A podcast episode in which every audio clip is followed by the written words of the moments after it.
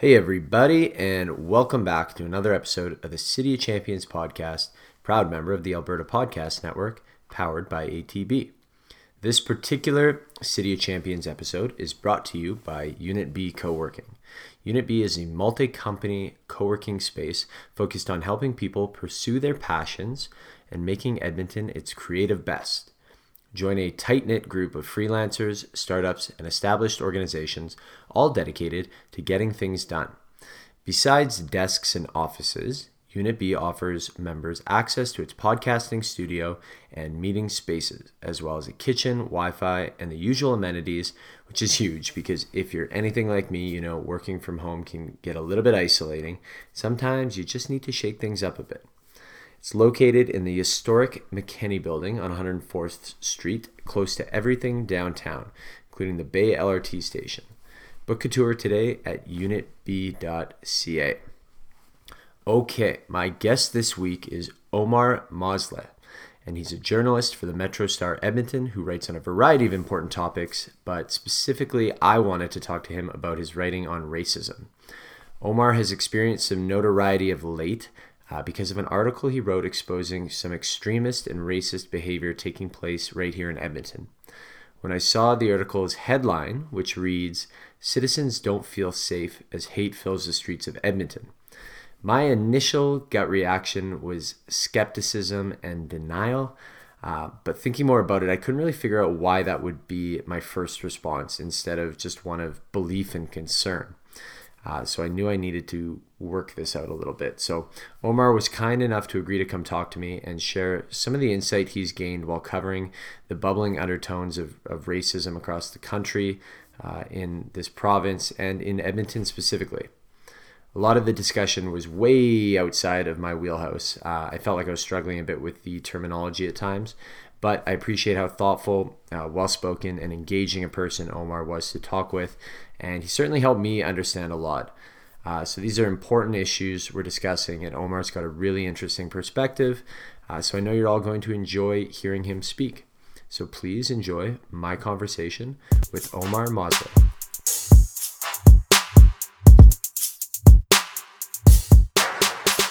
Omar, thanks for joining me, man. Appreciate it. Thanks for having me. Hey, anytime. Um, I know uh, your workday's done, but the work never stops uh, 24 7 in the news cycle. Sometimes like that, yeah. The world's crazy right now. Sure is. Alberta's crazy, Edmonton's crazy, Canada's crazy, the globe's crazy. It's just uh, trying to figure it all out. You've just kind of got thrown into a little little mini media storm here in the last couple weeks now. Um, I see the word backlash getting thrown around a lot. Mm-hmm. Um, well, let's get a quick summary of kind of what's happened, and then I want to kind of backpedal into sort of who you are a little bit, where you came from. Sure. And then we'll jump back into contemporary insane times. For sure. Well, first thing I always say in the last couple of interviews I did is that I've gotten a lot more positive feedback, and that's really important because it's not just trolls out there yelling at us. Like it shows that these people, are, these issues are really resonating with people, and it's really struck a nerve in Edmonton. Uh, but having said that, you know, you get your standard people being defensive, like, oh, you know, this headline is blowing the issue out of proportion, or mm-hmm. we don't really feel like racism is that big of an issue here, or some people like specifically critiquing points saying like oh you know um, to call this neo-nazism is you know inflammatory or mm-hmm. to to say that criticizing Islam as a religion is racist is unfair because it's a religion it's mm-hmm. not a mm-hmm. race right we can get into that separately and uh, but the real um, storm mm-hmm. came when when my story was posted on a yellow vest Canada page. Mm-hmm. And the Yellow Vest movement is one I've covered quite extensively. It's ostensibly about uh, economic issues, but there's clearly uh, other issues simmering beneath the surface of xenophobia and you know anti-immigration. Mm-hmm. So these people have a particular uh, slant and are very defensive about anything when it comes to racism. So people were very upset about this article. But then you get the people who are saying stuff like, "Oh well." Naturally it's coming from a guy named Omar, while at the same time defending themselves as not being racist. Right. So like it's just this kind of weird. So because because I'm going to assume that a lot of people in my audience uh, don't know what the Yellow Vest movement is, only because I didn't really know mm-hmm. until I started doing more research to talk with you today. Um, and it's weird because it's one of those things that I was aware of on the periphery of my world. Yeah, I knew that there was something called the Yellow Vest protest. I knew that it had it was across Canada and there was a convoy organized. But looking into it, and correct me if I'm wrong on any of this, but it was sort of a, a grassroots movement started in France uh, by sort of the working class people about the economic disparity that had developed in the country, uh, sort of a widening wage gap, increase in fuel charges, um, a government that seemed to be more on the side of the wealthy than the than the mass part of the population. Yeah. Um, so I think I got that part mostly right Very much. And then that kind of that that movement started popping up around the world in different countries. Now I don't care about the other countries at this point but in canada i'm thinking so it, it popped up uh, here. And it, again it kind of took the form of the economic grassroots movement but then it sort of got shifted a little bit and into what has been kind of called a, a white supremacist xenophobic a little bit anti-islamic um, anti-globalization sentiment. Yeah. Yeah, so the Yellow Vest movement was was one of the weirdest things I've ever covered. it was just there was so much going on and so much double speak and then so many uh, com- competing interests. So like you'd go to these rallies and people would say stuff like, "Oh yeah, I'm here to support pipelines and oil and gas," and there are some parallels with the movement in France. Like for example, the carbon tax, because in France a big thing was I believe they raised the price on diesel. And so, you know, they were saying, you know, you're basically trying to make life harder for, for everyday Canadians by imposing things like carbon tax. Fair. But then you get people who are like, oh, but also, we're also here about illegal immigration and this UN migration. pact." while we've got you yeah, right. And like, it's like, wait a minute, these are two different issues. Why are we conflating them as mm-hmm. one?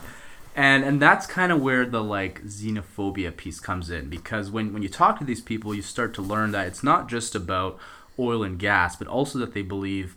You know, like the Canadian government is, is giving more support to immigrants or refugees, and that's also undermining everyday Canadians. So, and then like the deeper, I, I would always call it the rabbit hole. Yeah. Because the deeper you get It's- in, that's what it's the weirder like. it gets. Yeah. A hundred percent. And then yeah, like as you mentioned, um, there's a big a big piece of it is Islamophobia. Mm-hmm. Like there's a there's a distinct focus on on Islam as sort of this uh, Trojan horse movement that's going to come into Canada. Like the idea is that the Canadian government is is part and parcel of some conspiracy Mm-hmm. to bring in migrants and refugees, primarily from Islamic countries, to replace the white population. Mm-hmm. And there's people who really, really, truly believe this. So what is? Do you have any idea like what the the genesis of this idea was? Well, hold on, I'm almost finished. The globalism piece is important too, Okay. because that's when the anti-Semitism comes in. Yeah. so there's a lot of talk about sort of like global power brokers or Mm-hmm. like uh, financial magnates like George Soros, kind of pulling the strings Mm-hmm. on this. Sort of Illuminati stuff. Illuminati stuff, Yeah. right? And then so there's this idea that uh, primarily Jewish power brokers or like Jewish figures like George Soros want to replace the white North American population, and that is like a deep rooted conspiracy theory that Right. has all sorts of uh, stems from all sorts of places. In terms of the genesis of this, um, Well, just that specific like um, Islamic um, or anti-Islamic sort of sentiment that they're going to come and Yeah. take over everything. It's it's it's what's based on what's happening in Europe. Okay. So it's basically like if you look at Germany, France, and England, Mm-hmm. and uh, refugees, they're they're definitely facing like a culture clash in some areas. Mm-hmm. Like um, Germany took in one million refugees, so obviously you're gonna run into some issues there. Right. I believe Canada took in forty thousand. Okay. So not quite the same thing. Right. But basically like they're they're looking at England, they're looking at France, they're looking at Germany and they're hearing about things like mass rapes, Mm-hmm. you know. Uh, how much of that is based in reality? I think there has been definitely some incidences, but I don't know if you would if you could characterize it as a mass Mm-hmm. thing. But basically they're seeing how like um, they feel the original European inhabitants of these countries are being undermined by refugees and migrants who are kind of taking up the healthcare and education systems, Right. and getting handouts from the government, and just sort of taking their place in society. It's ironic because you know, well, less so in Europe, but certainly over here, you know, we're we're a continent of immigrants and Yep. and migrants, and that's you know how, Totally. how we got our start. And you know, I, I saw I've seen a lot of um, a lot of people on on sort of the the protester side saying things like we want to preserve our way of life and Mm-hmm. we want to you know we're, we're worried about our, our core values getting eroded but Yeah. it just seems to me that there's no point in no example in history where a culture has lasted forever Mm-hmm. right like those who fight change are always on the losing side because things are always changing and True. and melding together and and you know I think I think we're not the same as our parents. Yep. We're not the same as our grandparents. So what is this culture that we're trying to preserve, right? especially in Canada. Yeah. Like Canada is the melting pot or the mosaic, whatever Yeah. you want to call it, right? yeah, the states is the melting pot. We're supposed to be the mosaic, where we Yeah. still we're not blending together, but we're celebrating our differences. I think like when you do look at a place like England or France, I get it to Mm-hmm. some extent. Like these are countries that have been there for thousands of years, and like you can literally say, like if you're Danish Mm-hmm. and like you know your family's been there for thousands of years, Mm-hmm. you can like trace your bloodline and say, I am Danish. This is what it means to be Danish. Fair, Okay. but you can't say that in Canada. Mm-hmm. No. Like we're literally all immigrants, Yeah. Mm-hmm. unless you're indigenous. So it just it doesn't stand. And where do you draw the line? Like, is there you know a four or five generation statute of limitations? Like, Yeah, like, exactly. Like, who who's even make that call? Yeah. Uh, I'm not the man to answer that. I'm I'm a first generation or second generation immigrant, I guess. Um, Is that does that mean you were born here? Or your parents were born? Here? I was born here, You were born here. but I still consider myself an an immigrant, and I think I'm technically still an immigrant because my parents were immigrants. I don't know. No, if you're born here, you're Canadian, right? Yeah, but I, I think some people still use the term second generation immigrant. Oh, okay. I, I'm not an expert on that. You'd be more of one than I would. Yeah, but like in terms of drawing the line, I, I, I said this in the Connolly interview. I think it is really important to criticize the immigration system and to mm-hmm. criticize radical Islam. Mm-hmm. Islamism, radical Islam, radical Islamic terrorism, whatever you want to call it, mm-hmm. it's a problem, right. like for sure. And it's it's one thing to say, you know, I have a problem with how Islam is being practiced in this specific country or by this specific regime, but to say all Muslims are this, Right. that is racist. Right. And, and when I first started writing these articles, I was very hesitant to use the term racist. Mm-hmm. I would say xenophobic or anti-immigrant. Right. Now As I- you should be, right? That's a big label to throw on. It someone. is, but I've become comfortable using it, particularly with uh, some of these groups I've been covering, Mm-hmm. the patriot groups. Yeah, yeah, and so uh, you know, as as these yellow vest protesters have kind of um, grown, Mm-hmm. and they, there's some even taking place in Edmonton here. Um, it seems, and again, correct me if I'm wrong on this, because I'm by no means an expert and just just trying to learn. Yeah. Um, it seems that more far right extremists. Uh, with these cra- like wild views, Mm-hmm. are using the yellow vest protests as a as sort of a springboard Pretty to, much. to propagate their own viewpoints. Yeah, they were taking cover. Mm-hmm. um, for a while, Soldiers of Odin would, would show up. So, Soldiers of Odin uh, characterizes itself as a patriot group that is there to protect Canadian values and Canadian heritage. Um, they, in in Norway, Finland, I think. Finland or yeah. Norway? Yeah. Well, I read Finland. I think it was Finland. Yeah, I think you're right. Online, The guy there has like clear ties to neo-Nazi movements. Okay. the guy who founded them. Yeah. and then here, um, some of the members have clearly posted like Islamophobic stuff online. Mm-hmm. So as much as they say, "Oh, we're not racist," they they're they're clearly not that into Islam. So, anyways, when they started uh, doing stuff in the city, like going to hand out stuff to uh, homeless people, like in in the Boyle Street area, Mm-hmm. um, they were like roundly rejected. Like they basically got kicked off the turf. Mm-hmm. Whereas the Yellow Vest movements, that never happened. They, Right. they were basically accepted, and, and it seemed like to some extent they were serving as security Mm-hmm. because you'd have these counter protest- protesters show up with their with their faces covered, Right. And um, you know, like these soldiers of Odin guys tend to be big burly guys, so they Yeah. would basically like stand up against them. And it seemed like the Yellow Vests, um, like I had spoken with people who said, you know what, we would we'd rather them they they don't come, but at the same time we can't kick them out for being here.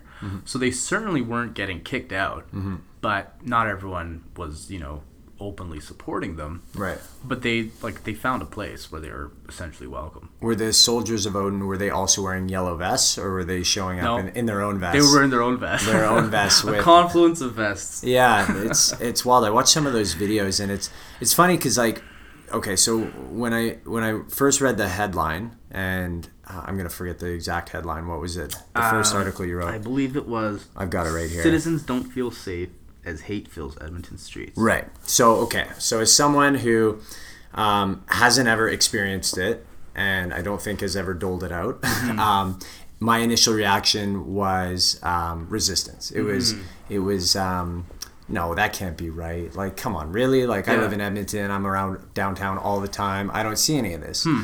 And so I started to think, and uh, well, I reached out to you first because I wanted to talk to you, and then I started to think a lot about it and mm-hmm. said, okay, like, why is that my gut reaction versus, oh, really? Like, I didn't know that. Yeah. Why was it resistance? And I think the answer is because I don't want it to be true, mm-hmm. right? And I think that that's a big problem. Yeah. Um, is that people don't want it to be true, so they they fight against it, right? That sort of that standpoint of, um, of opinion, and then I, you know, and then I, I started thinking, okay, well, if it is true, um, you know, something needs to be done because I don't think anyone should experience hate for any reason, Totally. um, and definitely not violence, right? Mm-hmm. Like, there's one thing to be said for free speech, and I think that free speech really shows who knows what they're talking about and shows who's Yeah. a crazy radical and doesn't know what they're talking about. True. So that's important to be a, to be able to identify the extremists, right? Mm-hmm. Um, but then I started to think, um, okay, well, if it is true,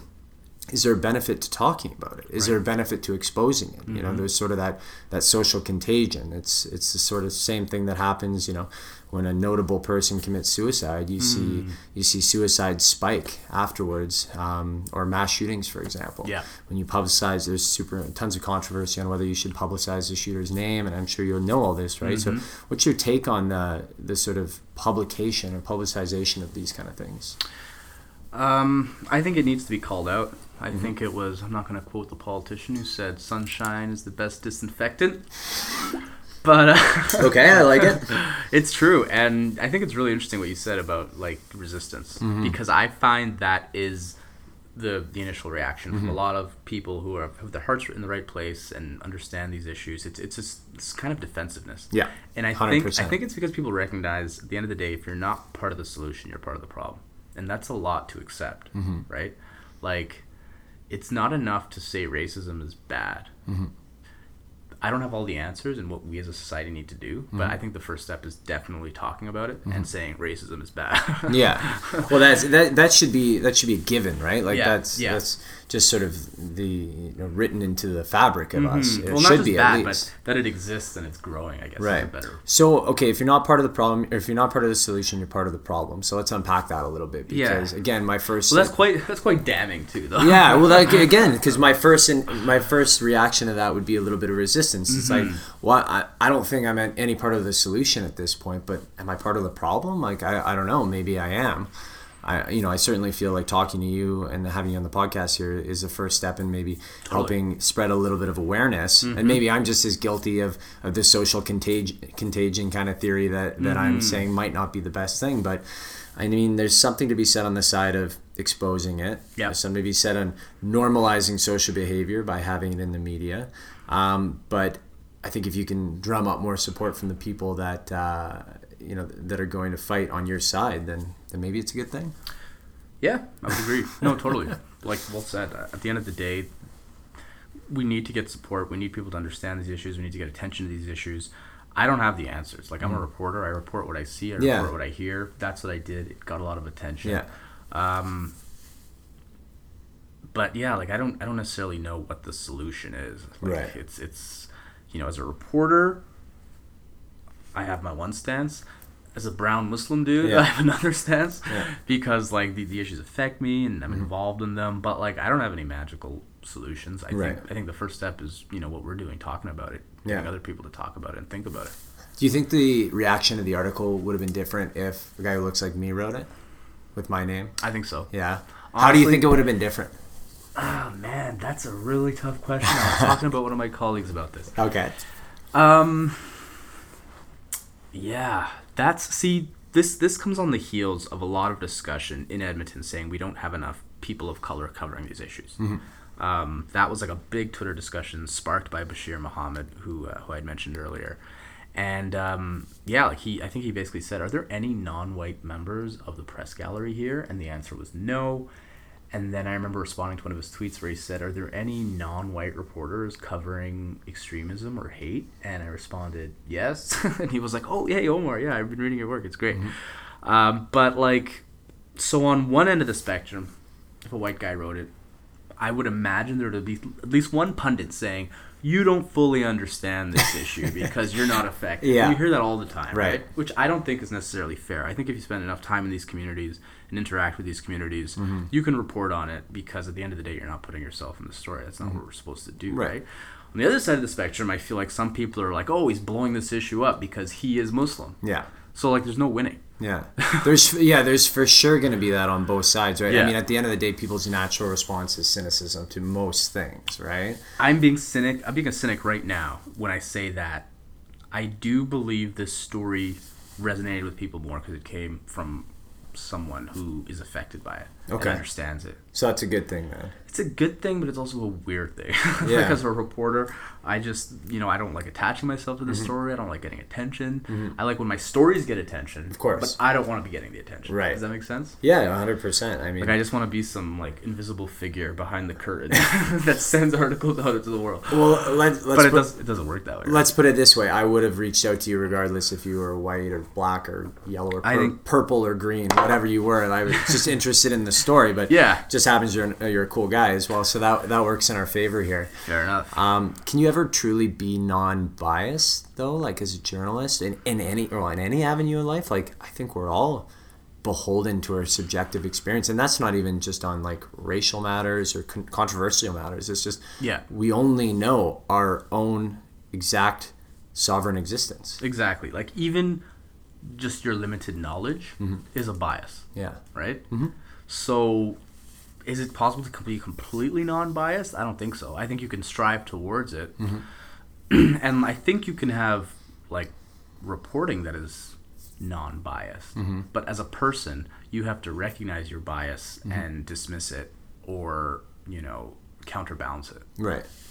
Would it be better to try that and go that avenue, or would it be better to acknowledge your bias and then write from your bias as an opinion? I guess that's an opinion piece. Yeah, it's an opinionist and then a columnist, right? And, Yeah. and they have a very strong role in journalism. They they basically inflame people and get people thinking about these issues in, in a way that we as reporters can't. Mm-hmm. Like I can present all this stuff that's happening, but I can't put my opinion into it. And Right. like I do have a lot of opinions. Don't Yeah. get me wrong, but um, they're just that's not my role as a reporter. So I think we need to have both.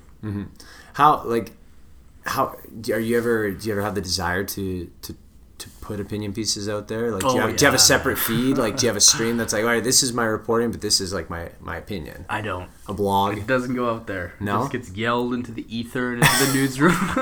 comes out in podcasts. Well, I used yeah, to an extent. Um, I used to write columns for weekly newspapers where I worked at, so I like columns and I like expressing my opinion on these issues. But I'm not quite there yet, and especially like racism and extremism far right. I wouldn't be comfortable expressing my opinion on that just yet. It's uh, it's, it's weird territory. yeah. I think I, I'm, I'm gonna cop out like and and you know ask a question, but that kind of goes directly against your headline. But like, do you feel safe walking around in Edmonton? Ho ho! What part of Edmonton? Fair enough. Fair enough. Do I feel on safe? average? yes. Yeah. yeah, I feel safe. Um, especially like in the context we're speaking of in terms of hate. Um, I've I've never felt anything that, that put my sense of safety at risk. Mm-hmm.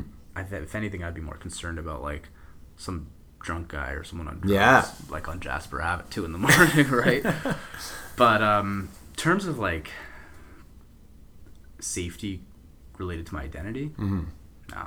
Yeah, and I mean, I guess that's that's a good thing, obviously, but we have to probably be vigilant in, in order to ensure that this doesn't go farther than it is, right? Totally. I feel like female journalists have it a lot worse than journalists of color. Right. They just get targeted online, especially. Yeah. It's really disheartening.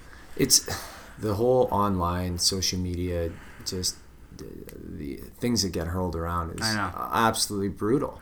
Totally, and and that was like one of the really things that drove me to write this article because I've seen these like neo-Nazi slogans peddled online in you know all these nasty spaces online, and that's just something we accept. Like that's part of the internet, right? Well, you just kind of, it's the crazy uncle thing, right? It's the like, crazy you write it yeah. off as your crazy racist uncle. Yeah, and it's just you know that, that's a big part of it, but it's also the keyboard warrior Mm-hmm. effect, right? Like these people are anonymous, um, faceless, they post whatever they want, and we've just accepted this is part of the internet. Mm-hmm. But when I saw those same words being said at Churchill Square, Yeah. that to me was out of the ordinary. Mm-hmm. Like this is not normal. And I accept people have done this before, like you know, saying public public things like that. But that just took things to another level for me when I was like, this isn't even trolls on the internet anymore. This is a guy saying to this at Churchill Square, being cheered on by other people in Mm-hmm. Right. broad daylight, and like it's just normalized. Mm-hmm. That is really what drove me to write this article. What's the best like what what's the best thing for someone to do if they see that happening down at Churchill Square? stand up against it, I guess, which is what the, the counter protesters do. But like honestly, it's a really tough thing to face. I'll like here's a story. I I once was on the bus mm-hmm. and I experienced racism and I didn't intervene. To yourself or you saw someone else? No, I saw someone else. Okay. So a really drunk guy yelling Yeah. at another guy, being like, "Oh, go back to your country," blah blah blah. Guy was of African descent. Yeah. And um, yeah, I was gonna intervene, and then I, you know, I was like basically right at my bus stop, and the guy was really drunk, and I didn't. Hmm. And to this day, it haunts me, like that. I just, I didn't do anything. Yeah. It. I tweeted. I remember tweeting about it, saying like, I just experienced this, and I just witnessed this, and I didn't do anything. And I feel horrible. So like, it's not easy, Mm-hmm. you know, especially when it's like a dangerous situation like that. course. So like, I don't fault anyone for anything. Mm-hmm. Unless you're going to Churchill Square and saying these things so blatantly, right? As, like, as you played that scenario over your head a thousand times since it happened, what would you have done differently if you could go back? um, I would have just stepped in and started talking to the guy who was being harassed Yeah. yeah. and be like, "Hey, man, you doing okay?" And just try and completely like Mm-hmm. disregard the other person and just show support to that person. Yeah. I didn't do it though, man, and it, it like it. I was. It was like one of those days, right? Like I was getting back from like a twelve-hour day. I just Yeah. Mm-hmm. wanted to get home. I was, you know, it was. But yeah, it sticks with me to this day. Yeah, it's it's tough. I mean, those are two different situations, though, right? Like you've got someone who is the the victim of hate directly in front of you, versus these guys are downtown, just kind of shouting. Mm-hmm. Yeah, arguably, the situation I was in was much worse. Yeah, I mean, like that. That's a that's a direct that's a direct example of it. Um, but that's so much harder to deal with because you have to go because it's almost like you're required to go in there, right? Like Mm-hmm. you're putting yourself in harm's way. You don't know what this drunk guy is going to do to you. Yep. So you know your primal brain is thinking like protect yourself, right? Mm-hmm. And I think like that's number one for all of us is to protect ourselves, Yeah. right? Yeah. So if unless you've premeditated this strategy of how to help someone in this situation. True. So that's why it's good to talk about these And I have things, right? premeditated it now. Yeah, well, exactly. After like- that, like I, I've thought about it now, and I actually did a story about someone who was in a similar experience and Mm-hmm. getting yelled at, called horrible names in the mall. And that story was about how she like went through the reporting process and basically was told by police, "Hey, we can't help you out because you know this isn't actually a crime." Mm-hmm. But like, so for that story, you know, I spoke with a hate crimes guy, and I was like, "Hey, what do you do?" And that was basically what he said. He's like, "Just show support to the person Yeah. who's being harassed. Don't try and confront the uh, instigator, Mm-hmm. and just uh, you know, try and make the person feel safe." Right. Yeah, you almost try and make the instigator feel stupid, right? By Yeah. by supporting the other person, right? No one wants to be on the on the wrong side of, Yeah. of group mentality, Yeah. right? It was I think it was um, Jesse Lipscombe who I talked to. He said the same thing, you know, because I asked him like, "What would you do in a situation where you saw racism?" He goes, "Just go go be or like anyone getting experiencing hate, Totally. just just go support them, go sit next to them, talk to them. You know, it's it's the best thing you can do." Yeah. So so back to Churchill Square, people are walking by. I mean, do you really want to incite a confrontation by stopping and True. and and speaking up against these people? Yeah, yeah, and I think I think that's a good point. and and like I think the counter protesters, who are often referred to referred to as Antifa, Anti-fascist, right? yeah, although they're mostly just you know young people who are concerned about hate in Yeah. the city, but like they would do like a good like they would basically out like over like shout them out. yeah. And they would show up with like sign, like funny signs and stuff, and just take the attention off them, which I love. Like Mm-hmm. Yeah. one of my favorite signs was "Leave my halal guy alone."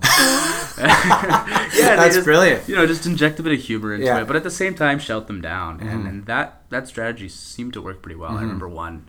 One at the Alberta legislature where the counter protesters had like a dance party, Yeah. and just you know injected a lot of fun and positivity, and, and basically made the yellow vests leave. Yeah. See, that seems like a great strategy to me, but I haven't seen that in the videos. At least I- I've Oh no, watched those, a couple. those those videos no, that was those are more recent, and that's when it was escalating. I think this was back in February.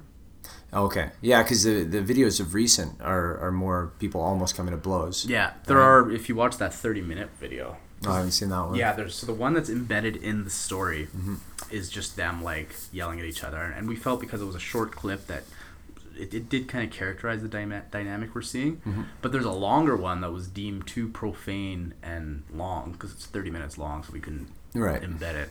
But that one, if you watch the whole thing, there are a number of actual fights that mm-hmm. break out, and you can actually see who the instigators are. It's just seems so silly, like these people gathering and shouting at each other. Like it's just so, it's, It's so juvenile. sad. It's so It's sad. juvenile. Yeah, it's so juvenile. It's so savage. Like it's literally like kids Yeah. on the playground yelling at each other. And we know that's like the least productive way to get your message across. Like, you, like emotions are high. Your testosterone is jacked. Your Mm-hmm. parasympathetic. Uh, parasympathetic nervous system is just wired and you're not thinking straight Yeah. and I like in the video you just hear people yelling, "Oh, you bitch this, you bitch that." Like it's it's literally like a bar brawl where no one knows how it started. Like I, I bartend on the weekends and I've seen a thousand of these, right? Just Yeah. pe- like everyone's like, "What happened?" And I was like, "I don't know. He pushed my buddy and I bumped into this person and then we started throwing punches and and he got the best of me." Like it's Yeah, it's weird, man. And like the I'm being a bit judgmental here, but like what blows my mind about these yellow vest people is that like they come out every Saturday and like they're spending all this time doing this. And like these are people with like families and jobs and it's just I don't I don't know, man. what are you doing? Like, go do something productive. Go And you know what? volunteer, I man. Like- appreciate like, activism and protesting and Yeah. making your voice heard. Right. But like after like three months, I'm like the convoy. We don't even want to get into the convoy. Yeah. Mm-hmm. You guys drove across the country, and you'd ask them. So like you know you drove across the country. You spent in some cases. One guy told me he spent over a hundred thousand dollars. Of his own money? Yeah. This What? was like one of the main organizers. Oh, okay. So he was like fronting everybody. So Yeah. he said. Right. But yeah, I was like, these people they spent all this money and all this time and energy and gas and Yeah. so what did you accomplish? We had our voices heard. Yeah. That's literally as far as it goes. I'd love to know what that that organizer where he was benefiting from that because it seems that wealthy people aren't out in the streets protesting all that much, right? Right, If someone's got a hundred thousand dollars to front an initiative, Mm-hmm. it's probably because the pocketbook is benefiting somewhere else. I don't know. That's uh yeah, I'm not gonna get into that. And then, okay, so here's here maybe a more broad question, and I only ask you because you cover a lot more things than Sure. I, than I ever cover in my life. But you know, these people are protesting because the government isn't doing the best job to put them in a position to make money. It's Yeah. like, well, maybe you need to do something else, or maybe you got into an industry where you Yeah. knew had a finite shelf life, Right. And believe me, like you know, the the pipeline would bring a lot of money and jobs to Yeah. Alberta, and I, I think we need to be realistic about that. We've got it. We should probably use it while we can. So okay, I'm not against that in any means, Totally. but like it just it, it seems like it's placing the blame on someone else Mm-hmm. for your problems. And I get that the government's there to support you, but sometimes you just need to take matters into your own hands, not in the sense of going out and protesting, but like figuring out a lifestyle that's going to work for you and your family. And and it's really like I think a, a, lot of this does come down to you know feeling abandoned by the government, but Mm. it, it comes down to so much more than just a paycheck. Mm-hmm. It's really a feeling of the government doesn't care about me as a Canadian, and it cares more about these refugees and immigrants. Mm-hmm. Right. Like, it's really an identity thing. Right.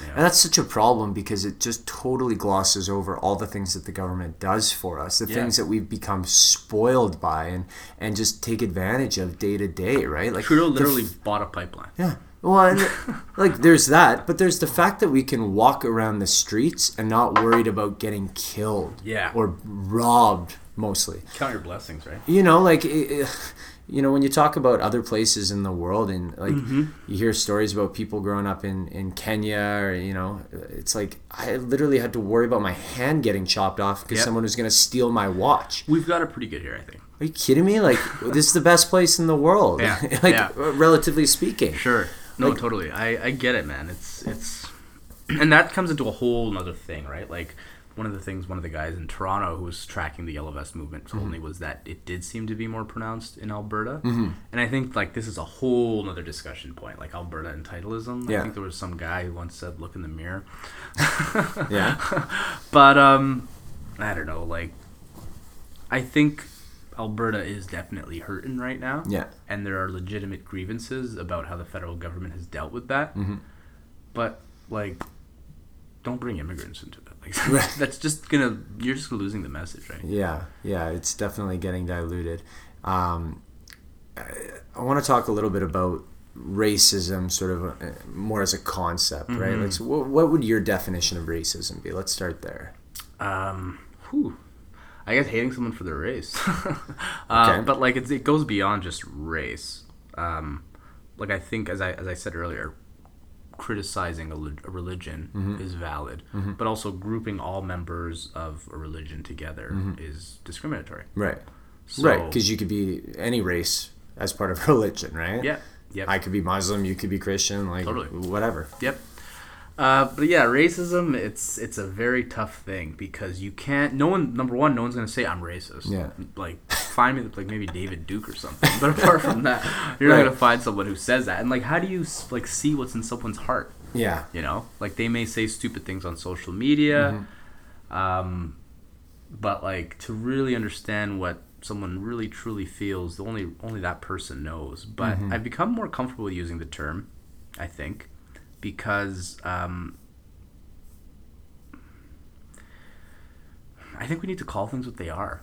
And like when when you're focusing on a specific group and, and spreading lies about the specific group, it's racism it's it's it's hate based on someone's identity. So I don't know if you want to call it just hate. I think that's fine too. So I'm just gonna ask ask these questions because I kind of want to a I want to know if there's an answer, but b I want to kind of highlight how convoluted this all is, Mm-hmm. Yeah, right? Because yeah. it's incredibly complicated. I mean, we're Totally. talking about thousands of years of religion and borders and nationalism and people moving. Like it's it's crazy. Like Mm-hmm. Yeah. like. Our, us as a species, we're never meant to live like this, and Mm-hmm. so we're all just kind of trying to do the best that we can. But would actively promoting your own race be considered racist? Like if these people who are saying, "Look, we're protecting our borders. We're just trying to preserve the way of our, you know, European descendant Yeah, Christian, whatever, whatever lines they draw, and saying we don't want you here just because you're not us." Is that racist? Like by saying we're just trying to preserve us, we're not actively out to get you, but we're just not letting you in here. Because I, was wondering. That. yeah, yeah, Well, I think by like, I don't think it's racist per se mm-hmm. to wanna appreciate your heritage. Mm-hmm. But when you say the word protect, Yeah. you're implying that it's under attack. Under attack or being come bro- breached. Yeah. say. Yeah. So I think like that particular word, defend. Like, what are you defending against? Right. So there's more to that statement than just Yeah, true. That's a really good way of defend looking or at it. protect, right? Like, Yeah. what are you defending or protecting it from? Mm-hmm. Okay. And then also, where what's your stance on sort of our duty as Canadians to to help other people, right? Like to bring in refugees and immigrants because I was thinking like, man, it's so so complicated when we think of you It know. The, the, there's no de facto hierarchy of of people who need help and Yeah. needs, right? Like we've got everything from um, you know immigrants and refugees. We've got marginalized populations that are already citizens. Mm-hmm. Yeah. We've got you know people who are psychologically unwell. Like, what is the hierarchy that which we should be supporting these people? I don't have that answer. Yeah. I think we should strive to help as many people as we can. In. Mm-hmm. Canada, we got a lot of land and a lot of resources, and you know, like we're in a position to help people. Yeah. Unfortunately, it's like when you try to help everyone, sometimes you un- end up Mm-hmm. helping nobody, right? Yeah, like often you'll hear from people saying things like, "Oh, well, why are we helping immigrants and refugees when we have homeless veterans?" Yeah. valid point. Mm-hmm. But the thing is, the government is trying to help homeless veterans. Like I recently wrote about it. Mm-hmm. Yeah. So like to, to just ignore everything the government is doing and, and to use that as an example of how they're you know have special sympathies for special groups is disingenuous because Right. you know the, the government is trying to dole out help to everyone, Mm-hmm. right? But as People- you said, maybe that's not the best strategy because Yeah. People love oversimplifying these issues. They Totally. They love just saying, that's "Oh well, take that money and put it here." It's like that's not how it works, Yeah. right? Like it's Yeah. just if only it were that simple, right? But it's not. Yeah. Yeah, and like the whole thing with with like the idea of protecting one's race. Like there was this interesting trend, which is kind of me going on a tangent now, but it's just really interesting because mm-hmm. so there was this thing where like people would put things around saying it's okay to be white, Okay. Yeah. and it was basically like this concerted trolling attempt by like 4chan users where they would What's 4chan? so 4chan oh man you just you just expose yourself What is as what? for um Is that like Fortnite? no no no Okay. it's, it's just a forum that you don't want to go on Okay. it's just it's like the sludge of the internet all in one place Oh, okay. it's all anonymous it's an anonymous forum where people post garbage Good. I'll take it off the list. yeah Places I plan yeah to go. you to go there but it's also like an organizing place for the far right okay. Uh, so yeah, 4chan people came up with a strategy like, hey, let's post "It's okay to be white" things around, Mm-hmm. It, with the hope that the media will pick it up. Yeah. So they were trolling the media, and everyone fell for it, Okay. right? So they would post these things around U of A, "It's Mm-hmm. okay to be white" poster, and then the media would report this and say, oh, like what's going on? Yeah. And then the 4chan users would be like, ha, we're using this against the media because they're like using. Like this is illustrating how they're blowing these issues out of proportion and Mm-hmm. trivializing things and kind of just like subscribing racism to everything. Right. And yeah, I don't know why I brought that up, but I just thought it was fascinating how these groups were like trolling the media. So they had no particular purpose other than to show that the media is sensationalizing things. exactly Wow, that's a headline. Hey, Right, media right. sensationalizes. and like just the like the, the level of thought that was put into it. But like a statement like that, it's okay to be white. Mm-hmm. It's very innocuous, right? It is okay to be white. Yeah, I mean, like I, I can see the thread that could be pulled from there and how deep that goes. But yeah, On the surface, you're right. Like, yeah, of course it is. right. And it's like the Black Lives Matter. Yeah. People say, well, all lives matter. Yeah. Sure, all lives do matter. Yeah. But this is not recognizing the historical injustices Mm-hmm. that certain groups face and the historic privilege that white people have faced Mm-hmm. or had. Right. Yeah, and So that's a piece of all that too. that that one, you know, that again, I'm just trying to understand all this stuff. Like it's Oh, man. it's wild. I read a book recently. You um, picked the best topic your I. I, well, it's important, right? Especially with you know the Yeah. the globalization of the world. Like, I, you know, I've traveled a lot. Oh, I love going other places. Globalism, be careful with that word. Well, yeah. What's wrong with that one? Globalism is is is another term that's used that's often characterized as being veiled anti-Semitism Veiled an- globalism is veiled anti-Semitism. in some context. Help me understand that. So globalism, in that particular context, refers to basically like the George Soroses of the world Okay. trying to control, uh, like a global migration system, and, Oh, okay. and using their corporate influence to. but if George Soros is a Jew, Mm-hmm. and so he's trying to disseminate Jews around the world. No, no, no. He's trying to undermine like white Christian civilization. Yeah, I don't. Wow, man. there's, there's, it's a leap. I mean, I've I've heard lots of Jewish scholars talk on on um, Judaism, and Yeah. nothing in there seems like they're like a people like it's hard to join that religion, right? Yeah. Like In a sense, like they're not out there proselytizing. they're not Right, trying to right. trying to convert people. no, no, exactly. Like you basically have to convert through marriage. Yeah, Yeah, it's not the idea that they're trying to convert the world to Judaism, but Okay. like that's, I don't know, man. they're just trying to tear everyone else down. Basically. Yeah. Okay. They're, well, And- anyway, and then using Muslims as like a proxy. like it's like this is so insane. Like it's too complicated. Like no one, no one is gonna, no one would be able to to mastermind a plot like this. I know. Not one person. And if it's gonna take a thousand people, there's no way that thing remains a secret, right? Like you just, you hear the Rothschilds name thrown around a lot. yeah, yeah. I've heard that one. Yeah, it's um, it's not even a rabbit hole; it's a black hole. That's what I started calling it now. It seems to me like a lot of people's theories, and these people feel like they don't have control. Their lives are slipping away from them, and, and they're looking for someone to blame. They're looking. f they're looking for like any conspiracy theory, right? They're looking to explain something that they don't understand um, because they don't have any power over the situation. Yep. Can all be summed up in three words. And I've used these three words so many times, it's redundant and it's like a meme in our newsroom. Yeah. Jared Wesley, I will always appreciate this from you. zero sum outcome. Zero sum outcome. The zero sum outcome. So, what that means is if somebody else is winning, mm-hmm. that means I must be losing. Right. And in particular, if that someone who's winning doesn't look like me or talk to me, mm-hmm. talk like me, then I'm definitely losing, and somebody's happy about it. Yeah. So there's this idea that like basically what it comes down to is old white men who are losing power in society. Mm-hmm.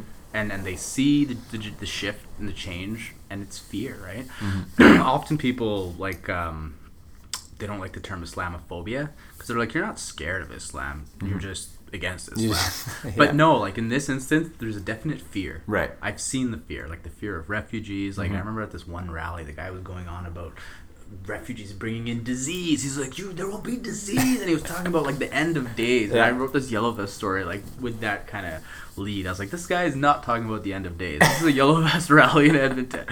And yeah, there's like a definite fear, and and there is like this fear of of being replaced. Well, I mean, like we fear the unknown, right? Mhm. So it seems to me that I mean, That's a big part of it. superficial explanation for that might just be like, look, we just haven't had enough exposure to one another. We're not used to one another yet. That's that's a big part of it, and like you tend to see racism and hate and ignorance in in rural pockets where people don't actually interact with these groups. homogenous populations. Yeah, and like that's one of the things I really found when I was dealing with groups like Wolves of Odin. You know, I would talk to these guys. and they would bring up like a piece of scripture mm-hmm. and I would debate them on it and, and you would actually realize that like you're maybe to some extent actually affecting their views. Mm-hmm.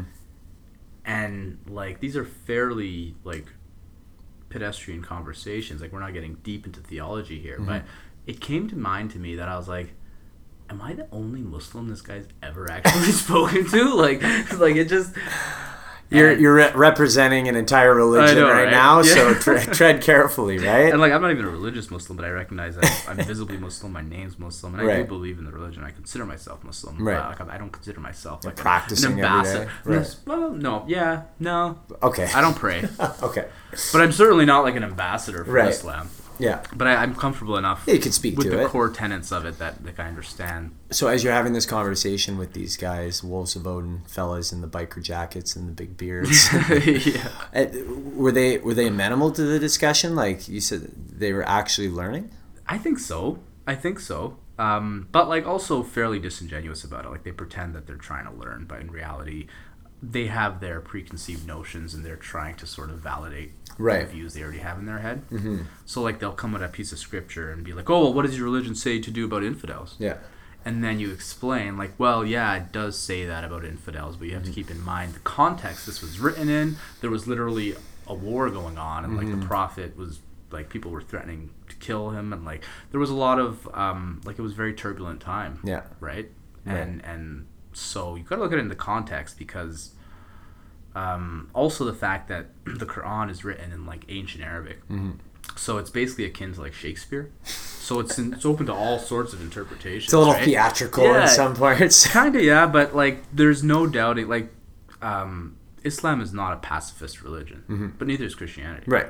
if you read the bible it's pretty damn violent Yeah, absolutely. I mean, I don't think there's any religion today. uh, Well, any more of the the historic religions. yeah that, abrahamic three Yeah, the Abrahamic three that that any rational person would would actually interpret word for word. I Mm-hmm. mean, like even in the Old Testament, it talks about like if your if your virgin daughter gets raped, yeah you get to sell her to the person, or no, if you rape her, the virgin, you get to buy her from her dad, and then she's your wife. ah That's like in the text, and I can pull it up. Like I forget which verse it is, but it's just like, okay, let's not throw stones in glass houses here. You know, if you're coming at this from a from a white nationalist point of view, or a, you know a Christian. now Christian to be point fair of view. these guys are also say they're against christianity they claim to be pagan Oh, they're just- they claim oh. to be pagan What's the difference between pagan and atheism?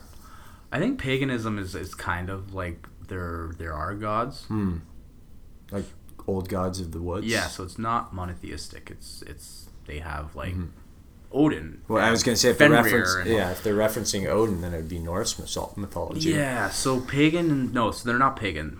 Norse I don't know. So okay, so they're all across the board, right? So Mm-hmm. one guy who was with Wolves of Odin f- turned into Canadian infidels. He said he was just a straight up atheist. Mm-hmm.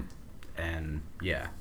Others have expressed sympathy for more like Norse mythology, so Yeah. like Odin, Odin, Fenrir, Loki, whatever. Um, yeah. Yeah, that's that's Not disparaging the North, the Norse mythology, but I mean, uh, no matter what you believe in, like God, just believe in tolerance. yeah, and take it all with a grain of salt, and and don't yeah, don't hate other people for what they believe. I think that's something Yeah. we can all agree with. I mean, like, it just it, it blows my mind that, and I mean, the sad thing is that these people probably truly believe that they're doing the right thing. Yep. Right. Like, Yep. like no one wa- so. no one wakes up in the morning and goes, "Hey, I'm gonna be a real shit person today, and I'm gonna." gonna mess a lot of people up because because I'm a bad guy. It's Yeah. probably like no, I'm actually doing what I believe is right. That always fascinates me. I think that like Mm-hmm. I think I forget if it's think it's the theory of everything, but it's just like everything in the world makes sense Yeah. if you understand all the parts to it, right? Like there's there's always a reason for something. That's my life goal. Make people understand. yeah, just working towards that. Yeah. Yeah, so with all this going on now, I mean, like uh, your focus is is on this, but you've probably got other things going on. yeah as like. I, I i i think the the far right slash extremism beat is a really important one and i've kind of embraced it for a while the yellow vest stuff was just driving me insane because Mm-hmm. like every story felt like it was the same thing and it was just this ongoing thing but like extremism in the far right is, is definitely broader than than the yellow vest movement but that's not all i report on i report on like a lot of different things Mm-hmm. um, social issues social change one of my big things is like kind of like homelessness, affordable housing, addiction, Mm-hmm. sort of the like marginalized in society. So yeah, I, what, what in your not- life kind of led you to that, to kind of gravitate towards that? Huh? Yeah, that's that's a question. Um, I guess I've always just had like a a sympathy and empathy and compassion for for you know people who are kind of falling between the cracks. Um, yeah, um, I initially got to become a journalist because I wanted to cover like war. Mm-hmm. I want to be a war correspondent. Really? Yeah, and that goal is not completely uh, out of my head either. Why why'd you get off that track? I didn't get off it. I'm just kind of building towards it. Um, I do I do want to work abroad, specifically in Lebanon and Israel. Um, that's kind of my goal. 'cause that's where I'm from. And and yeah, that's that's basically where it all happened, right? I remember going there when I was like 11 or 12, and um, yeah, this was like a seminal moment in my life because I remember um, seeing these. So Lebanon, Beirut, really interesting city in that it's really glamorous and glitzy and like kind of European in a sense, but it also has this like tragic history of like consecutive civil war. Right. so you go to downtown Beirut and like it's really nice and fashionable and snazzy and like these beautiful skyscrapers, and then right next to it you'll see a building with like bullet holes and, and rubble from bombs. Yeah. Yeah. And I remember seeing that, like that exact picture, like this beautiful glittering skyscraper, and right next to it was this building with bullet holes. And uh, my family is originally Palestinian from from my dad's side, and so when I went to the refugee camp in Lebanon, and you know having lived in a suburb of Toronto my whole life, just blew my mind seeing that right like Right. just the the effects of war and the effects of poverty and realizing that i had lived in a bubble my whole life Yeah, I bet. so that was that was my goal, right? Like Yeah. I recognize I lived in a bubble, and I recognize most Canadians live in a bubble, Yeah. and I want to break them out of that. Right. So yeah, um, war and, and, and crime are kind of like the uh, sensational side of that, but like just people who are suffering Mm-hmm. In Canada, and people don't care. Mm-hmm. That's that's what it all comes down to for me as a reporter. Yeah, and I, do you think it's a, a lack of caring, or do you think it's just a lack of awareness? I mean, like it's kind of like a, Yeah. it doesn't, you know, we've just everyone's got so much going on in their lives, right? Yeah, like life. you've never, there's never been a time where you've got more things to do, whether that's your work, your family, social media, Netflix. Golf, skiing, like it's just like Yeah. because we're so wealthy, we have all these things to take up our time, Mm-hmm. and I, I don't know like there probably is a percentage of the population that just doesn't care that like it's not my problem Yep. but i'm sure a lot of it's just a lack of awareness I how think bad so. it is I think it's both, and I think it's also like being desensitized to it. Mm-hmm. So, like one of the things I recognize as a reporter is when you present things in a very statistical way, Mm-hmm. they're they're received that way, right? So, like it's just numbers and, and figures. Yeah. Whereas, like when you really focus in on a human story, like instead of saying there's this many people dying of fentanyl Mm-hmm. in Edmonton, Instead, here's a story of someone who almost died of fentanyl and is telling you their story. Like Right. that human story tends to resonate with people a lot more.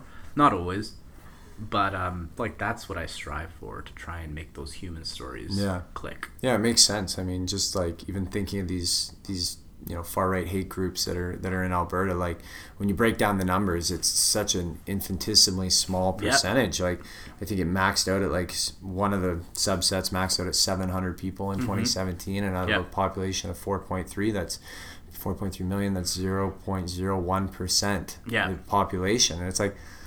Well, when you think of it that way, it kind of makes sense that, like, if you mm-hmm. think of beliefs as a bell curve, right? Like, it. Yeah. makes sense that there's going to be extreme views on either side, but Yep. that does not get people's attention. But yelling, No, and yelling racist neo-Nazi things in Churchill Square certainly does. Oh, it did when I reported on it. Yeah. when it happened, nobody seemed to care. I guess not enough. It didn't get out to enough people, right? Right. Um, yeah, no, I, I think focusing on the numbers is shallow Hmm. because, like, the fact that 700 people do have these pretty extreme views Mm-hmm. is concerning to me. And, like, I've said this a thousand and one times in the last week, but all it takes is the one guy, right? Right. And and we've seen that. Like, people, one of the most interesting things about the far right movement is this idea of self radicalization. Okay. So like Dylann Roof, am I getting that right? South Carolina, shut up a church. I'm not. I think I, am not up on my mass shootings these Dylan days. Yeah. Um, so that guy totally self radicalized online. Yeah. Like he, he he was just like a normal kid, Mm-hmm. and from his own um, his own admission, from what I understand. He basically started finding these forums and echo chambers online, Right. and and like self radicalizing, and just like this slippery slope where you know you're you're hearing these views and it validates your own views and then you hear even more extreme views Mm-hmm. and then you start embracing those views and like it's just a kid sitting in his room Right. on his computer. We see a nor- he we goes- see a normal kid, or did he start from a place of marginalization or isolation? Like, i think he maybe had some instability in his family Yeah. but like that's never an excuse for killing people right right? But no, like typically, yeah, but they, exactly. But that's sort of how it starts. no is- I, I agree yeah you know I see where that that isolation typically well-adjusted people don't go shooting anything up Um, Generally, yes. but the the process starts by you not having a good social community right Mm-hmm. like whether that's friends or family like whether whether you're physically isolated or even just mentally isolated that can be a big one too right you can Yeah. have lots of people around you but you can feel like you're the only one for you know a, a variety of reasons Yeah, man. And I think that's a big part of this too, right? Like we we may know of 700 people, but how many people are online in support of those Mm-hmm. Yeah. 700? yeah You know, and that's when it gets nasty. Like the online space, it's just a breeding ground for hate. Yeah. My worry is like getting swept up in a group too. Like the yellow vests, okay, the originals say they, the OG yellow vests say they, uh, they, you know, they're not part of this, um, you know, white supremacist sort of xenophobic um, grouping. Yeah.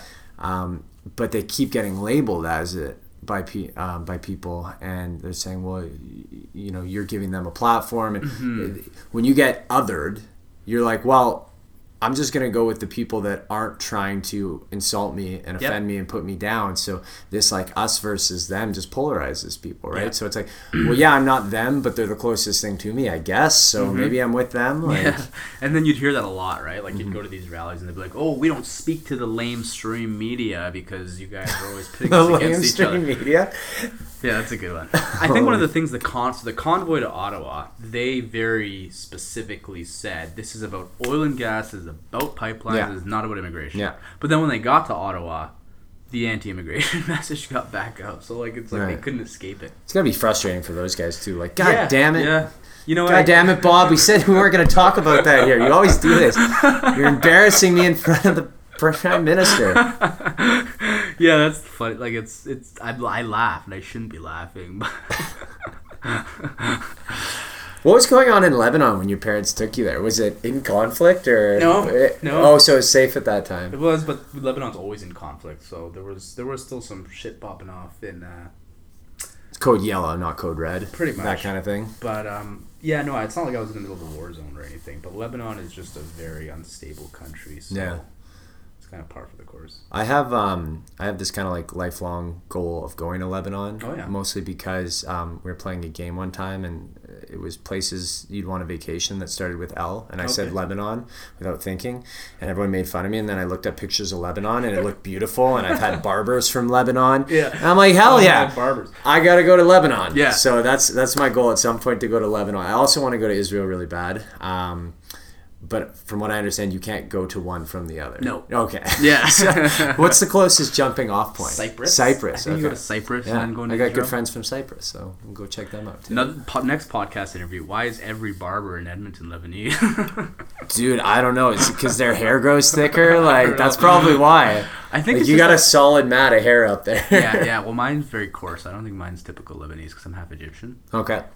But uh, I don't know. That's a that's your next top podcast episode. Why is every barber in Edmonton Lebanese? It's got to be like some type of self-fulfilling thing, right? Like It's a fact. like, it's a your very- your buddy or your cousins over there, and then Yeah. you're immigrating, and you're like, hey, "What do you do over there?" I cut hair. It's like, oh fuck, I could cut hair. Yeah, totally. I think that's it. It's like there, there. I actually read a story about this in the New York Times Yeah. about like Koreans and dry cleaning. Oh yeah. and how like every dry cleaning place in the world is owned by Koreans, And I think that that is what it is. It's Yeah. like a family networking thing. Right. See, these are fun stereotypes. Like these are stereotypes that actually like in they endear you to other populations, right? Like it's So like wait, are we being racist? no. See, it's okay. So I had this like the first year I went to university because I grew up in Vancouver. So Yeah. I went to a school that was like I'd say probably fifty percent Chinese, right? Yep. Half my friends were Chinese. Like it just I never even thought of them really as different, other than looking a little different, Yep. right? So it was um, when I went there, I made like a Chinese joke to one Mm-hmm. buddy who was from Ontario. Yeah. And he's like, that's kind of racist. And I go, oh no, you don't get it. Where I come from, that's okay, right? Like it's it's that ability to like laugh at yourself and laugh at other people that Yeah. totally cuts through the racism. I think right? that's And true. the intent and the context of it. yeah, I think that's true. I tend to make light of serious issues like that all the time. But I think it depends on the person who's receiving the message, right? Mm-hmm. Like if they're not, if they don't find it funny, it's not funny. For sure. Well, cont- contextual. You got to know your audience. Yeah. It's the exact same thing if you're if you're hitting on someone of the opposite sex. You've Yep. got to know your audience, Yep. right? You can't Yep. just. You, you might have a friend who you say something to that's kind of crude and they laugh because it's hilarious and they know you. You might say the exact same thing to a stranger and you Mm-hmm. get called out for you know sexual harassment. Yeah, and yeah, and I, I don't I don't subscribe to the idea that like race and religion and sexuality should be like unbreachable Mm-hmm. topics.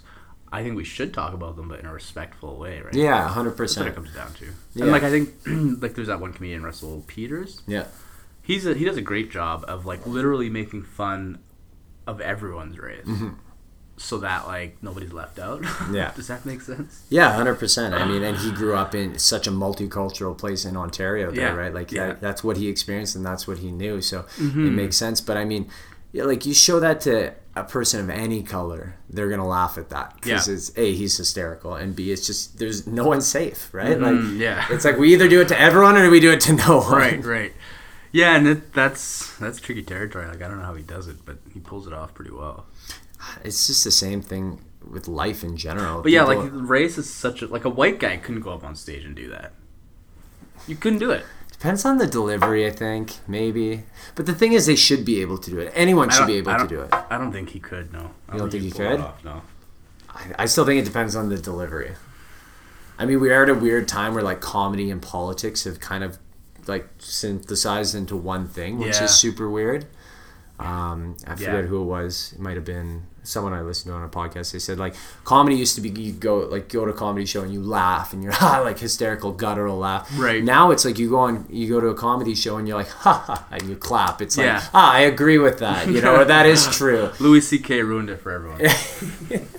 He's still ridiculous. I, Uh, I used to love the guy, and I, I still appreciate his comedy. I just I think he's probably a bit of a creep in real life. but Yeah. that doesn't change like some of his observations about the society we live in. Yeah, and that's an interesting topic too. Like, do you how do you separate the art from the artist, right? Mm-hmm. Like, like do you still listen to Michael Jackson? I never did. Oh, ever? Because you didn't like the music, because you didn't like the guy. I, I just didn't really. I, I don't know. I appreciate him as a singer, but I was just never really into pop. Oh, okay, But uh, I did watch Leaving Neverland. yeah. I haven't seen that one yet. Oh man, you gotta. It's quite a Buckle in. It's quite yeah. It's a it's a long four hours, but Yeah. it's worthwhile. Where would you find it? Is it on Netflix? No, No. I found it in the uh, 4chan? in the in the galaxy, in the ether. Out there, Googled it. yeah, I googled it. I'll check that YouTube. out. Um, I think we covered everything that I wanted to cover. Do we cover everything you wanted to cover? I think so. Um, it's been a good good discussion. Yeah, it was kind of kind of wide ranging, which is typically how these go. But um, you know, I hit my main points and I asked my questions, and I appreciate. It. I definitely learned learned from you. Um, Yeah, I think it was good. You know, like one of the things I just want to say, like I'm not an expert on anything. You know, like I'm literally a guy who reports what he sees and what he hears. And I was seeing and hearing some pretty weird stuff going on in the city of Edmonton, and Yeah. that's all I did. yeah, And yeah, it struck a nerve. yeah. I mean, everyone everyone is quick to attribute an agenda, right? Like your agenda is just simply like you get paid to write stories, and you're putting stuff out there that you think is relevant. The Red Star, that's what people call us now. What's the red star? Uh, the Toronto Star, Oh, the red star. Communist Star. Because yeah, the the rebranding is it's been an interesting journey. So, do you have any uh, big things coming up this year? Big things. Uh, Big events, big journeys, Not really, man. Just big things you're covering. I'm definitely going to be trying to dig more into the far right extremism issues, mm-hmm. but those aren't the kind of stories you can just pull out of a hat, No. right? And you can't just report on anything that's like vaguely hateful, mm-hmm. because then you get the sensationalism accusations, right? Yeah. So I definitely, you know, stay tuned. At one point, I was kind of like, this is like an accidental beat. How did I end up writing about extremism and Islamophobia? So much, so much in life seems to be like that. You just, you just hit something and you run with it, right? Yeah, yeah, but um. Are you gonna infiltrate any of these groups? You could be like Chappelle, like the Muslim, the Muslim white supremacist. yeah, I don't, I don't know if I can pull that off. Uh, no, no infiltrations planned. Just uh, stay tuned. Well, we're going to continue highlighting these these issues that affect our citizens, and uh, your guess is as good as mine. It's an interesting time to be a reporter, that's for sure. it's a fun time for me to start paying attention. um, Omar, where can people find you? Uh, you could find me on Twitter. So Omar Mosleh, O M A R M O S L E H. That's probably the best place to, to follow my public persona. Perfect. All right, man. I appreciate this. Great meeting you. We'll see for ya. having me, Shay.